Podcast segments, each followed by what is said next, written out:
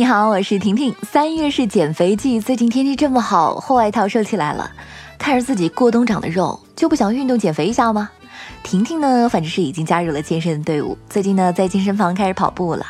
这两天已经在考虑入手一个无线耳机，那个苹果的 AirPods，跑步的时候呢比较方便听歌嘛。直到今天刷到了这条新闻。《每日邮报》报道，来自世界四十个国家的二百五十多名科学家已经联合签名，并向世界卫生组织和联合国发出了请愿书，警告不要大量使用会发出无线辐射的用于 WiFi、蓝牙和通讯的设备。其中特别列明了美国苹果公司的明星单品 AirPods 无线耳机，这就很尴尬了。目前多方消息显示，苹果马上要推出新的 AirPods 产品了。这一波劝阻来得很及时吗？科学家的意思是，AirPods 在使用时是放在耳道深处，因此耳部器官呢较为脆弱的部分就会受到危险的辐射。二零一六年，苹果的蓝牙耳机上市之后，获得了无数人的追捧。我身边用的人确实也是越来越多。在克服了马路上自言自语的神经病模式、丢失一只耳机的单挂模式等重重困难之后，无线耳机逐渐融入了大众的生活。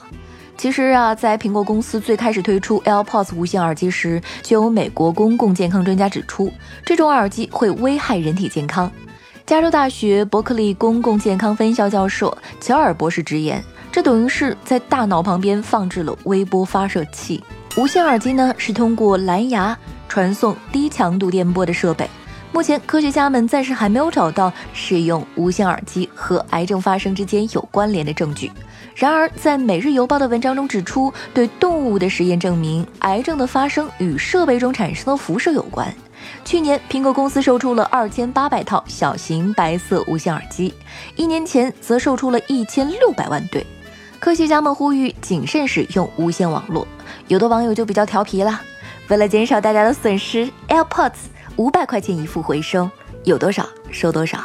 如今，我们每个人每天都暴露在无线信号的辐射中，很多常用的设备都会产生辐射，像电脑、手机、WiFi、蓝牙等等。科学家们希望监管机构负起责任，对各种基于电波的技术给予更多的监督和警告。其实呢，这些安全问题主要来源呢，就是在信号传输过程中是否会给人体的身体健康造成影响。我们虽然不能完全消除这种伤害，但是呢，可以降低它所带来的风险呀。那怎样将电气辐射造成的伤害降到最小呢？首先你能做到的就是避免将电器集中堆放。比方说，电视、电脑和电冰箱不要放得过近，防止自己处于超剂量辐射当中。还有呢，尽量将电脑的背面远离自己，因为电脑辐射最强的呢是背面，其次呢是左右，正面的辐射相对来说是最弱的。手机接电话的时候呢，不要太快，手机接通的前几秒或者是充电时通话辐射最强，因此呢，静等几秒再通话，充电时则不要通话。还有就是减少无线耳机的使用次数，用有线来代替无线，或者是功放声音。我是暂时就不考虑买无线耳机的婷婷，你呢？夜光头条，明天见喽！喜欢我的话，点击一下订阅专辑哦。